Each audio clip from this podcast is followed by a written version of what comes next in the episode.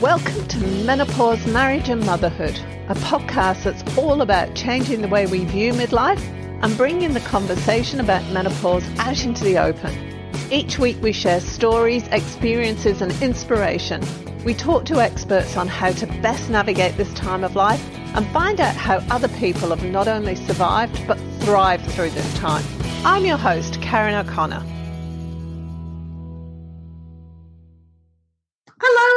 Welcome. I'm here today with Emily Barclay. She is a perimenopausal woman who spent far too long trying to get answers. She decided that if she was struggling, then so was everybody else. So she thought that she'd help people, help women like her, by bringing experts together to help everybody find their best route through this life stage. Welcome, Emily, and thanks for being here. Thank you for having me. So tell me, that sounds like my story, I've got to say. And it sounds like the story of every other woman I've spoken to that's going through menopause. And it's one of the reasons why I wanted to start the podcast because nobody knows what to expect. Nobody knows what's supposed to happen. So tell me what happened with you and why you ended up doing the perimenopausal hub. I forgot to say that bit. So Emily set up a website called the perimenopausal hub. so yeah. Yeah. So when I was 39, I started getting peri symptoms. Didn't know what it was. I just knew I had crushing fatigue, weight gain, and what I could only describe as psycho bitch episodes. I think people listening will know what I mean. Um, and it I started going back and forth to the doctor. And before this all started, I'd been training for Ironman triathlons. So I'd been the fittest I'd ever been.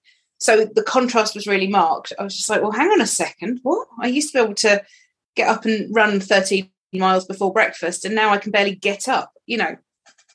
And so I went back and forth to the doctor. I must have gone to, I, I, calculated, I worked it all out. I went to the doctor 13 times over three and a half years.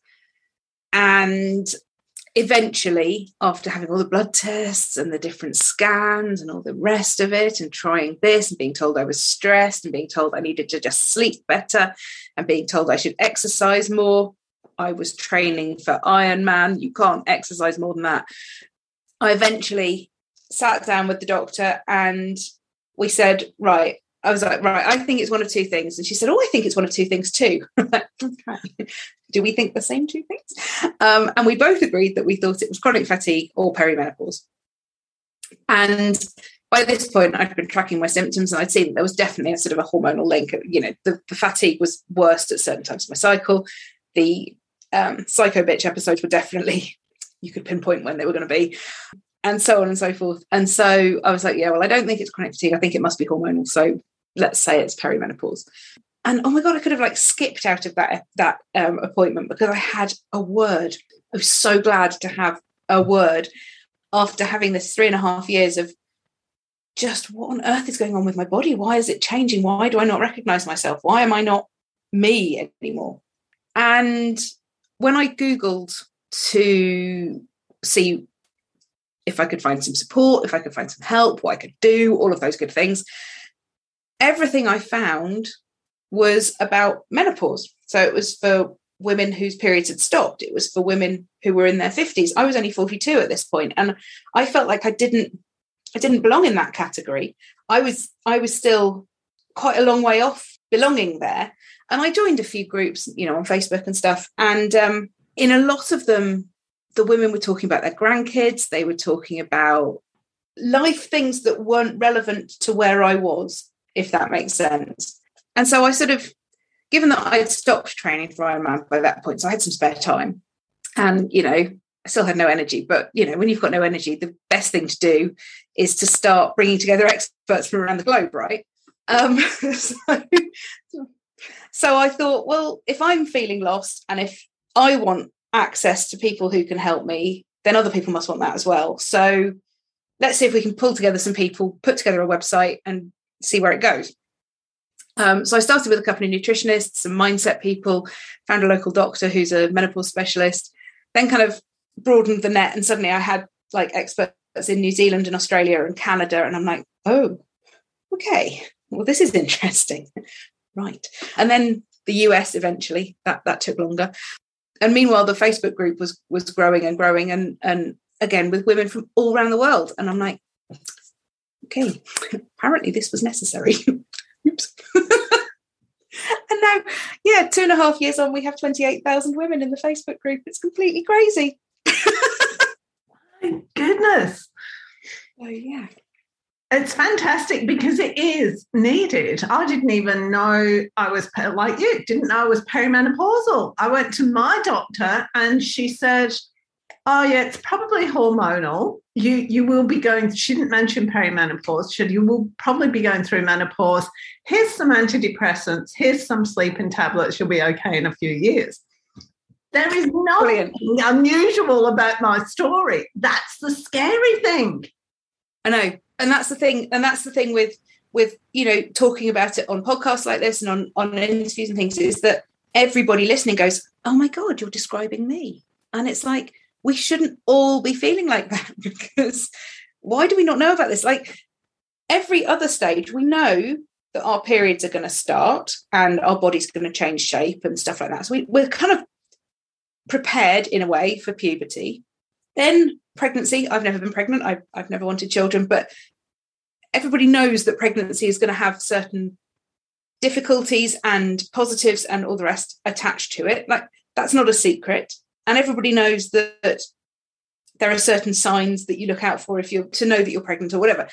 And then suddenly this whole next thing, and I've, I've got a little quote here somewhere. Hang on. so dictionary definition of perimenopause is the period of a woman's life shortly before the occurrence of menopause. Shortly. Mm. 10 years long. Oh, I know, right? Uh, before one day, you know, with menopause being defined as when you've gone a, a full year without having a period. So effectively one day. So hang on a second. So it's a it's a period in my life which is shortly before one day. Five minutes? Is it? I mean, oh, 10 years. Right. Brilliant. And then you And- got the bit that goes after menopause. I know. you know? and, and but and we're not told about it we're not warned about it we're not like i just i mean i, I can i can get very animated about this and i try to calm myself down because you know nobody needs that. But i i really feel that in in my little ideal world which is lovely by the way there are unicorns and everything in my ideal world. In my ideal world every woman once she's sort of 16 17 18 maybe 22, whatever, that sort of bracket, would, as a matter of course, start tracking her cycle so that she learns when she feels crap, she learns when she feels epic, she learns when she's hungry, when she's tired, when she's ratty, when she's so that she knows in in work when's the time to book the really important calls, when's the time to book a duvet day, and so on and so forth. So she knows personally when's the time to let everybody around her know that just, you know, bring chocolate and frankly leave me alone. But also so that then when things start to change in her mid 30s, mid to late 30s, she already knows what normal was. Because that's where a lot of us have been caught out is we we didn't really have a baseline for what normal was. We just went, something's oh, something's different.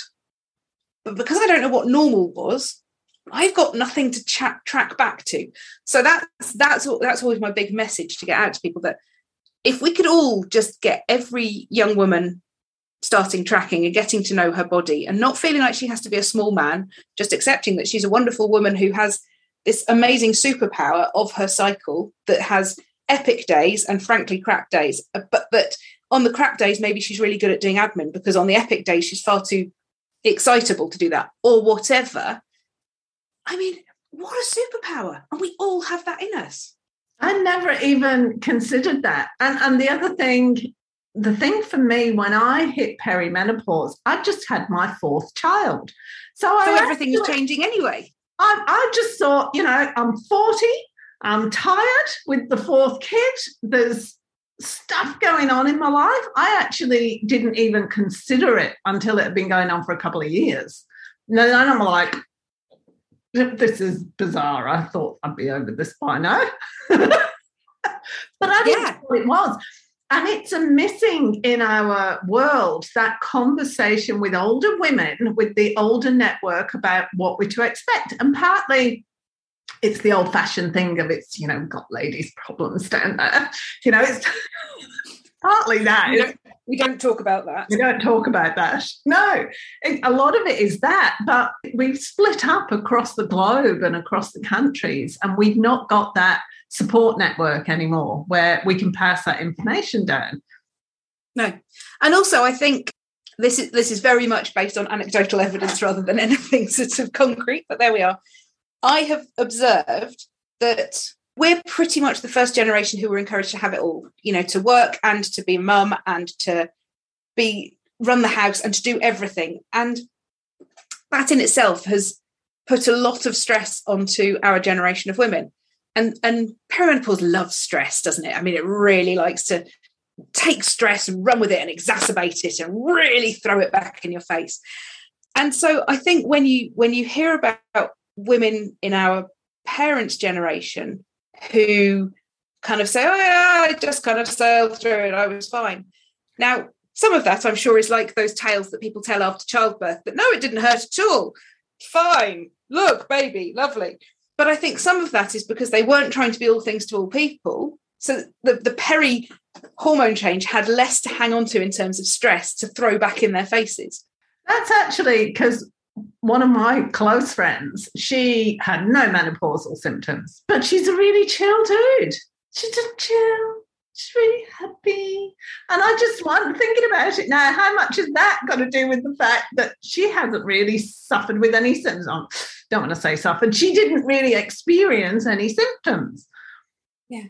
And I do think, I mean, because when once you actually sort of speak to women about how life is going and all the rest when they're when they're in this stage, stress comes up time and time again. And whether that whether that's kind of headline stress, as I kind of refer to it, so moving house, divorce, new job, you know, the big stresses, or whether it's just those constant background stresses of oh god there's no toothpaste left and no one told me and oh the dog's just peed on the floor for god's sake and oh somebody broke my favorite dish all those little things which obviously all add up and they in their own right they seem completely inconsequential and why on earth would you know it's the whole it's the whole saying of don't cry over spilt milk isn't it but when spilling milk is the final thing you cry over it because all those other little things have, have built up and I think when you're going through a big headline stress thing, you know you're stressed. You you you make allowances for the fact that of course this is a stressful event. But all those little day-to-day stresses, we don't allow for that. And because we're in this generation of having it all, those stresses are coming at us from every angle. And funnily enough, we can't bat them all off and then add some hormonal changes in there. And it's like, oh, I'm done. I'm done. Right. I mean, for me, a particular low point was a moorhen ran out in front of my car and I didn't swerve in time. And I sat and sobbed for 10 minutes. I mean, if that's not the definition of everything having got too much and then your hormones come along and smack you around the face, I don't know what is. It's interesting what you're saying though, because I've, I've had a few conversations lately around the same thing about women's hormones are not taken into account. I was talking to a naturopath yesterday I actually had a lady on my podcast called Gabrielle Jackson, and she was a journo at the, the Guardian, and she wrote a book called Pain and Prejudice because she researched how little female hormones are actually taken into account in the medical profession. And fabulous book, great interview. She is amazing.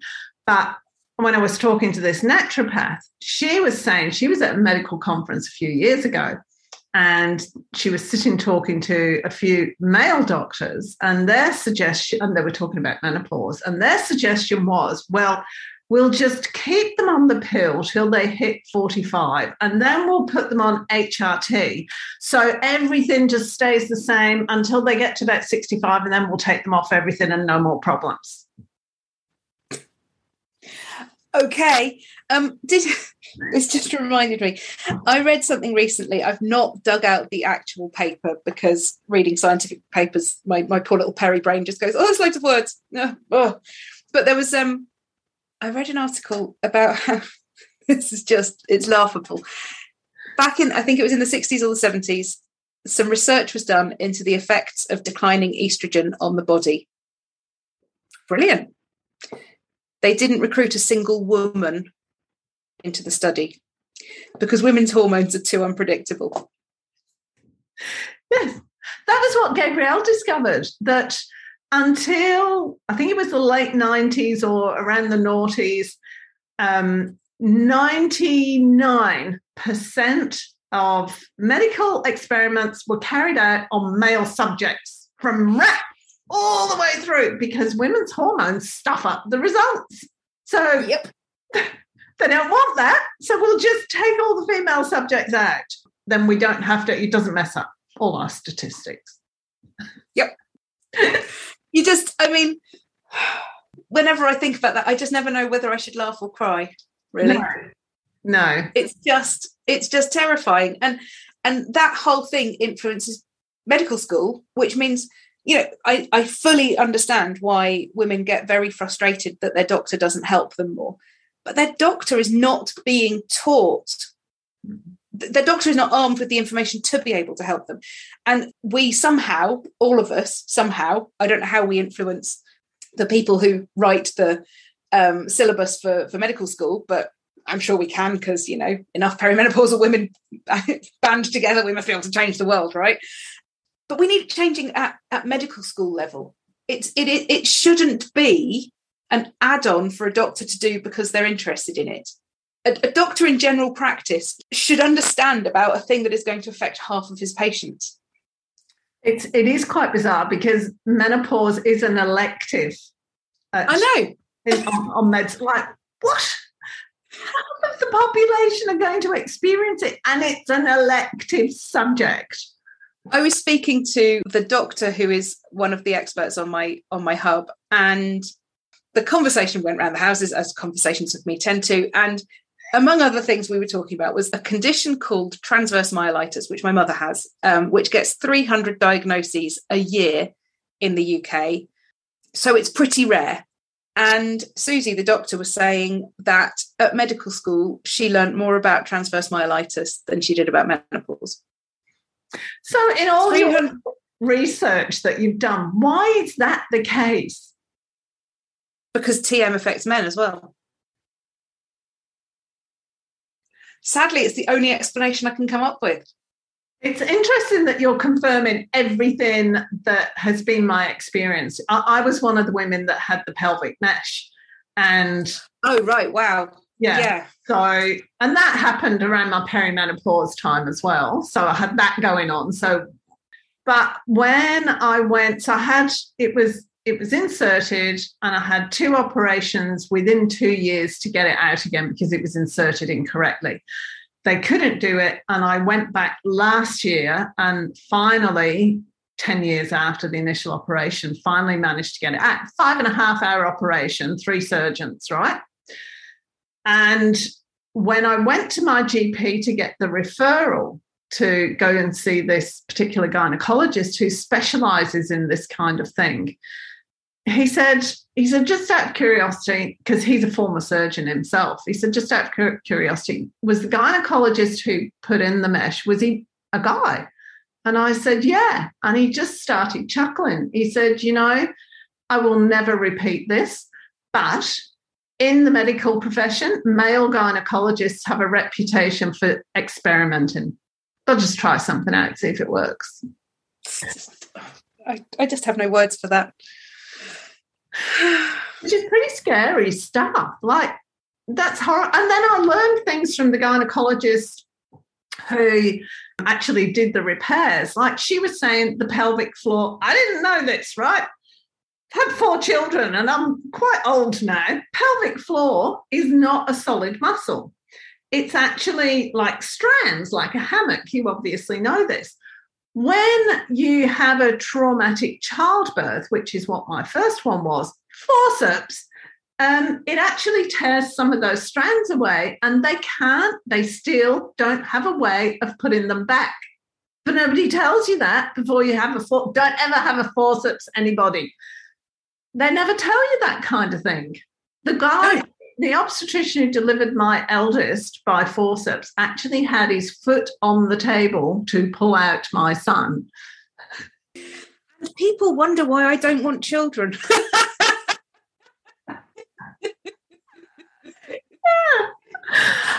I know. Oh, it's just terrifying, but it it's I I just I don't know. I I really most of the time I manage to be very upbeat and wanting to change the world and blah blah blah. And every now and then I just think, how have we got to 2021 and we as women are still so inferior in terms of healthcare? How has that happened? And furthermore, over here in the UK, there's been a couple of quite high profile cases of women being murdered. And this is just honestly, it's it's it would be funny if it weren't so utterly awful. One of the police and crime commissioners, I don't really understand what that title means, but anyway, that's what his title was, said so one of the one of the women who got killed, she was killed by um, a metropolitan police officer who was off duty, but try, but basically, in inverted commas, apprehended her under some COVID rule, and then used that as the way to get her into his car so that he could then do what he did. And this police and crime commissioner said on record, on an interview with the BBC, she should have been more streetwise. Women should know more about the law so that they don't get um, arrested falsely. So, you know, it's our fault if we get raped and murdered. It's our fault if we have a horrific birth, despite the fact that it's the obstetrician with his foot on the table yanking the child out of you. It's our fault that we have a weak pelvic floor. That it's our fault that the. Do you know what I mean? It just it it continues to just be compounded. That sorry, I'm getting onto my little sort of feminist rant here. I apologise. I am. Um, no, I never realised I was a feminist fine. I never realized I was a feminist until I started working in the menopause sphere. and then it all came out. But it just terrifies me day in, day out. It just terrifies me. There was a, a memory came up on my Facebook. Sorry, I, I'm off on a tangent here, but, but go with. Memory came up on my Facebook yesterday that I'd shared a few years ago. And it's basically it's a conversation between a police officer and a, a man who's just been just reported a crime. And the man is saying, I got mugged. And the police officer's like, well, yeah, but you're wearing a nice suit and people know you give to charity. So how can you say you got mugged? No one's going to believe that you got mugged. They're going to believe that you gave the money away. And you know, basically, the synopsis of it was that. And then at the bottom, they go, well, "Why are you? Why are you not believing me?" Blah blah blah. Police officer goes, well, "This is what you say. This is what you say to rape victims." And yeah, a lot needs to change. We just still aren't really heard and aren't actually treated as equal human beings, and that that saddens me immensely. It does mate. And when I'm going off on your tangent, and when I watch what's happening, particularly in the States, I find it terrifying. Oh, don't even. Don't even. There was something I saw the other day about a woman who had, and I, I can't, my poor little brain can't believe that this is true, but I suspect it probably is. A woman who has been prosecuted because she miscarried. I mean, try telling that to any woman who's ever had a miscarriage. Nobody chose it. Nobody chose to kill that baby. That was, and I'm not even going to go down the abortion thing because that, that opens another whole can of worms. it does, doesn't it? It totally does. It's yeah. So talk, let's go back onto track. Sorry. this is a great meander. I love this because it's actually really relevant if there was true equality within the medical profession and within society, this wouldn't be something that women and the rest of the population don't know about because it's not just when I was talking, I've got two boys, two girls. When I was talking to my eldest son that I was going to start this podcast and everything, he said, Mum, this is brilliant because I need to know this. I need to be able to support my partner through whatever she's going to go through. And if I know what to expect, because she's just gone off the wall about something when she hits a certain age, it's like, okay, right. Are we possibly talking perimenopause here? He said, I don't think I'd say that to her. But, you know, at least I know, I know what to expect. That hadn't occurred to me. What, uh, what I was thinking was, I don't want my daughters to go through what I went through and what most other women in our age group are going through. I want them to be aware of what's going to happen, but the men need to know. The biggest divorce rate now is from people in their late 50s, early 60s. Because guess what? Women hit menopause and all of a sudden the guys are married to somebody else. And they just go, hang on What's going oh, on? Oh, yeah. Oh, hang on. You're not. You're not this lovely subservient person that used to yeah. hang around. You've suddenly got an opinion. Whoa, there. About educating men. This this amused me a couple of years ago when I was first setting up the website. I had to speak to somebody about the whole GDPR thing. I don't know if GDPR happened. I think it was a European thing, but anyway, it was all about data protection and stuff. Massively boring. But there's a guy in our village who, well, he doesn't live in our village anymore, but there was a guy in our village who was a GDPR expert. So I kind of collared him in the pub one evening. I went, right, need to speak to you. Let me get you a beer. Right, this is what's happening. I explained the whole thing. He's a very matter of fact person. So he just literally took verbatim notes of what I was saying so that he would, you know, understand it. Yeah, we sorted out the GDPR. That was fine. And um, then the next, over that summer, like pretty much every time I went to the pub, a man, various different men, would come up to me and go, I think you might need to speak to my wife. And I've like, all right. Um, right.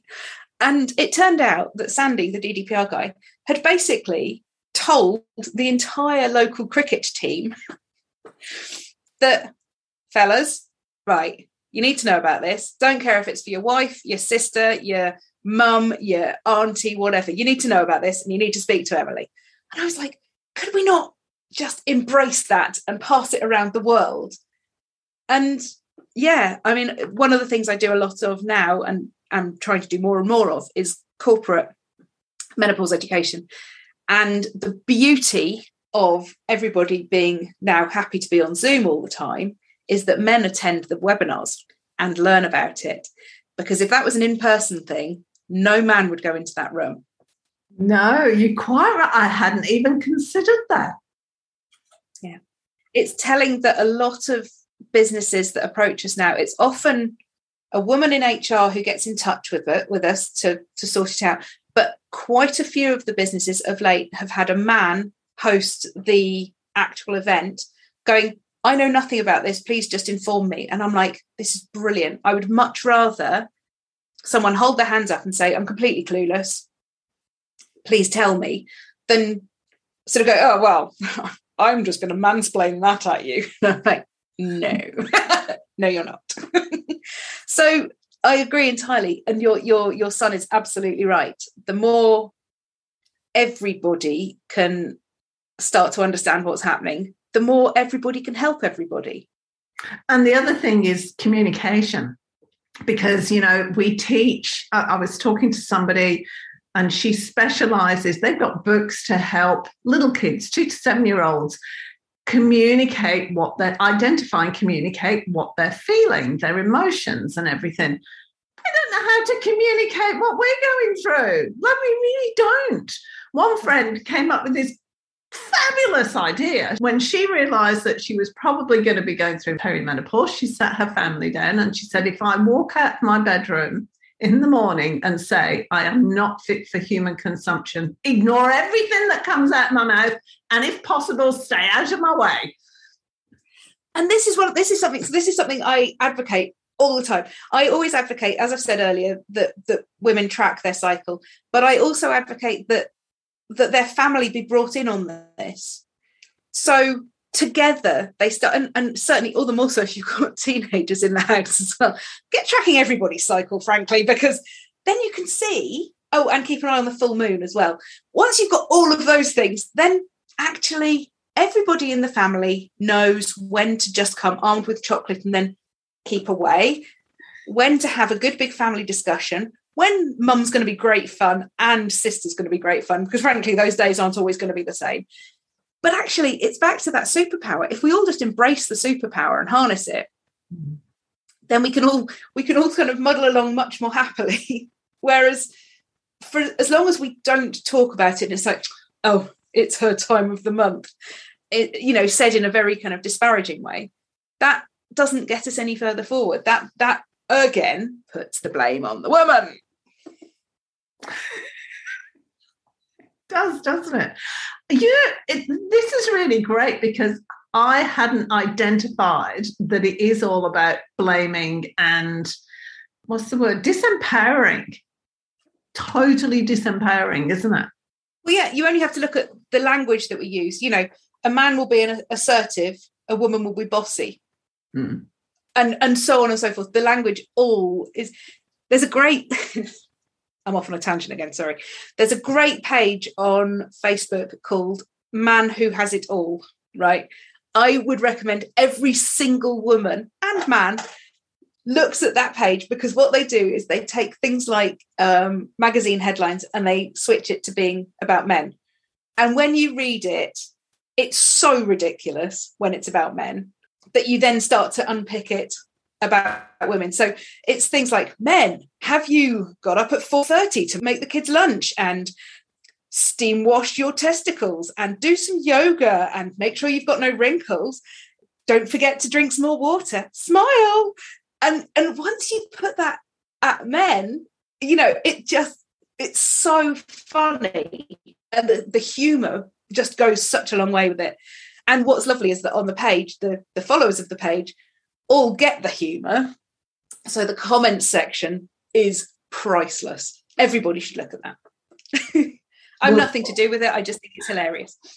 We'll put the link up on the video. I'll put the link up while you're talking. New South Wales has just got a new premier, and he's just announced that he's, oh, honest to God, he's a 1960s pin-up boy. Like, oh. It's not good. But he's just announced that his wife is expecting their seventh child. So some of the reporters did ask him how he was going to balance his home work life with having so many young children around the house. And it was interesting seeing how he responded to that. Mm. Yeah, because he won't have expected to be asked that it's it's the same when you look at you know interviews with celebrities or whatever. Hey, Daniel Craig, how's the new James Bond film? Great, thanks. Yeah, la la la la. Hey, Keira Knightley. No, she hasn't got kids, has she? But you know, insert name of celebrity female with kids. Hey, so and so, how's the film? And oh, how did you manage filming away while you have children? It's a real double standard. Yeah, it's, it is. It is, and and it's it's just everywhere. there's a there's a wonderful book actually called Invisible Women by a lady called Caroline Criado Perez, and yeah, every everyone should have a read of that. And it it just looks at the data. There's no emotion in it. It's not. I know I bring a lot of emotion into it and a lot of anger into it and stuff like that, but she just looks at the data, and it's fascinating how the data shows that the bias is there. I know that one statistic that really shocks me is 70% of chronic pain sufferers are women. They're not men because women tend to be ignored. Their symptoms aren't dealt with. They're dealt with, oh, it's, you know, here's some antidepressants, it's all in the mind. And it goes on and on and on for years. Yeah. We're just hysterical. Emotional. I know. It's good, isn't it? So we're going to wrap up in a minute because my internet is getting dodgy. Your picture is going a bit blurry, and I'm looking at it going, oh. well, I hope there's not, but when because sometimes when it's in the cloud, the recording actually comes out better than it looks for me right now. But I I'd never know until I actually download it. so tell me about the perimenopause hub what people can find there and how to how to menopause brain. Yeah how to find it. Find it. That's so, the word. There it is. So the website is perimenopause.hub.com because I like to keep things very simple because we all know that in perimenopause we can't do complicated.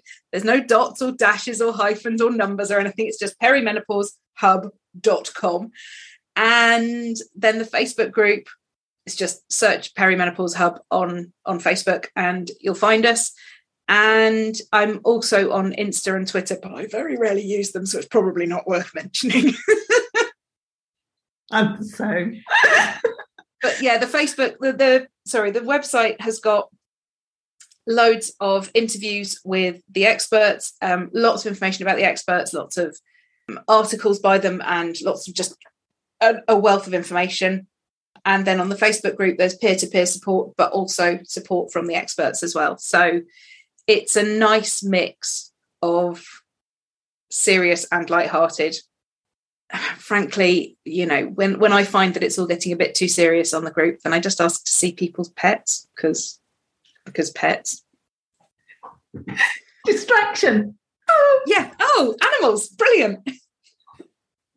I'm i'm generally quite immature so I, I i do i think humor has to be in there. I think if we if we get let ourselves get bogged down with quite how crap we might be feeling on a day-to-day basis then we'll never get through it. Whereas actually if we find humor in it and some of the ladies in the in the facebook group have just wonderful senses of humor and some of the posts that get put in there you just think wow i just read that. That was brilliant. And people are comfortable to talk about it which is lovely. And so you know it's a nice safe place. And even with a ridiculous number of women in there it's still a safe place. So that's that's good which is great because that's the really important thing being able to talk to somebody who's not going to judge you and you can just offload to them and go, I really crap day. I want to kill the kids and, just have people go, Yeah, I totally get it. Mm-hmm. that's invaluable. It, it is. And the number of people when they first join the group who go, Oh my God, I thought I was going mad. I'm so I'm so glad I found you. And it's like it it saddens me. I mean, I'm I'm very glad that that I've created the resource and it and it's I'm very glad it's helping people. But it really saddens me, and this obviously ties in with everything we've said. It really saddens me that that people are still feeling like that and, and needing to make posts like that because that, that's just horrible that people are feeling so alone until they find us. But then once they've found us, then they're not alone. So that's good. it is, and we can only do one step at a time. We can only impact one person and and then it grows from there. Because it, it is always awful when I hear other women's stories and like, oh my gosh, I just want to be in among people that know what I'm talking about and know that I'm not insane. Like I, I hear so many people saying they thought they were going mad. They were just losing it. Yep. That's such a common thing. And I hear it so often. And with, you know, the the crippling anxiety, people suddenly go, Well, hang on a second, I used to be able to function like a human being, and suddenly I can't even get in my car because it's terrifying. I'm being dismissed. I'm not going to start ranting again because I've done enough of that. But yeah, so we are there as a lovely, welcoming, safe place. The there's a lot of information on the website, and there's always someone to chat to on the Facebook group. Oh, that's lovely. It is really great what you're doing. Thank you so much. It is re- it's so needed, and yeah, support anybody that can do that. Good on you. Well, thank you for having me. It's been brilliant to like just I know stuff. oh, it's great. And we like just those, but those tangents are actually really important because it's relevant to where we end up. That's the scary thing because we don't even think about it till we go, hang on, how did, why is this happening right now? And then we start to unravel it. Well, and you never know, we might start recruiting our army of perimenopausal women to change medical education that's a definite doable one. I think we should, you know, a global army of perimenopausal women. I wouldn't stand up against us. Not if they knew how scary we are. I mean, only once. yep. Yep. No, it's good. I actually marched into a clothes shop that I go to, and turns out one of the shop assistants is at med school. And I said, Well, Let me tell you. menopause the week before, and I'm like, excellent. Let's have a chat. I think the responsibility that each of us has is to be open about it and to talk about it. And I think we just have to lead by example and say, look, it's a female body. It isn't something to be sort of afraid of or to make taboo. This is happening to my body and to her body and to her body and to her body and to her body and actually we're half the population so let's just talk about it let's let's stop being embarrassed about talking about vaginal issues or breast issues or whatever it's just a body part you know if you go to the doctor doctor couldn't care less if he's looking at your hand or if he's looking at your cervix. You know, it's just a body part. And I think the sooner we can normalize that and just be comfortable talking about it and be okay with it and not keep changing the language to soften it for, for other people's delicacy. I think the more we can do that, then the more we can really bring about bring about change. Yeah, it's like there is nothing wrong. You are this is supposed to happen. There's nothing wrong. It's like you have a drink, you need to go to the toilet. That's just what your body does. It's the other bookend of puberty. You had puberty, you had this, and then you got that, and then it's and it's it's just a bodily function. If you if you were ringing in sick to work because you'd been vomiting all night, you wouldn't sugarcoat that, would you? You'd just say, I can't come in because I've been vomiting all night. But somehow, if you can't come in because you've got crippling period pains and you've been doubled over and you're flooding every half an hour, you feel you shouldn't say that. But actually, it's every bit as inconvenient and uncomfortable and horrible and unpleasant. And actually, you should be able to say, sorry, my, my body is not playing today and I, I can't be there. Yeah. Geez, you brought up a lot of stuff for me. Thank you. I, I know. I didn't expect to. I would just, you know, talk a bit about the hub. But uh, apparently, apparently, I was quite angry today. So yeah, there we go one of those days. Have you been keeping your diary? yeah, and it's not even one of those days. I mean, watch out, world, on those days. we'll have to do it. Let me know when it's one of those days. We'll do another interview. That'll be so much fun. Believe me, the language would be a lot worse. All right, I'm explicit. It's fine. Thanks so much, Emily. I really appreciate it. It's so good to meet you. Thank you for having me. It's been great.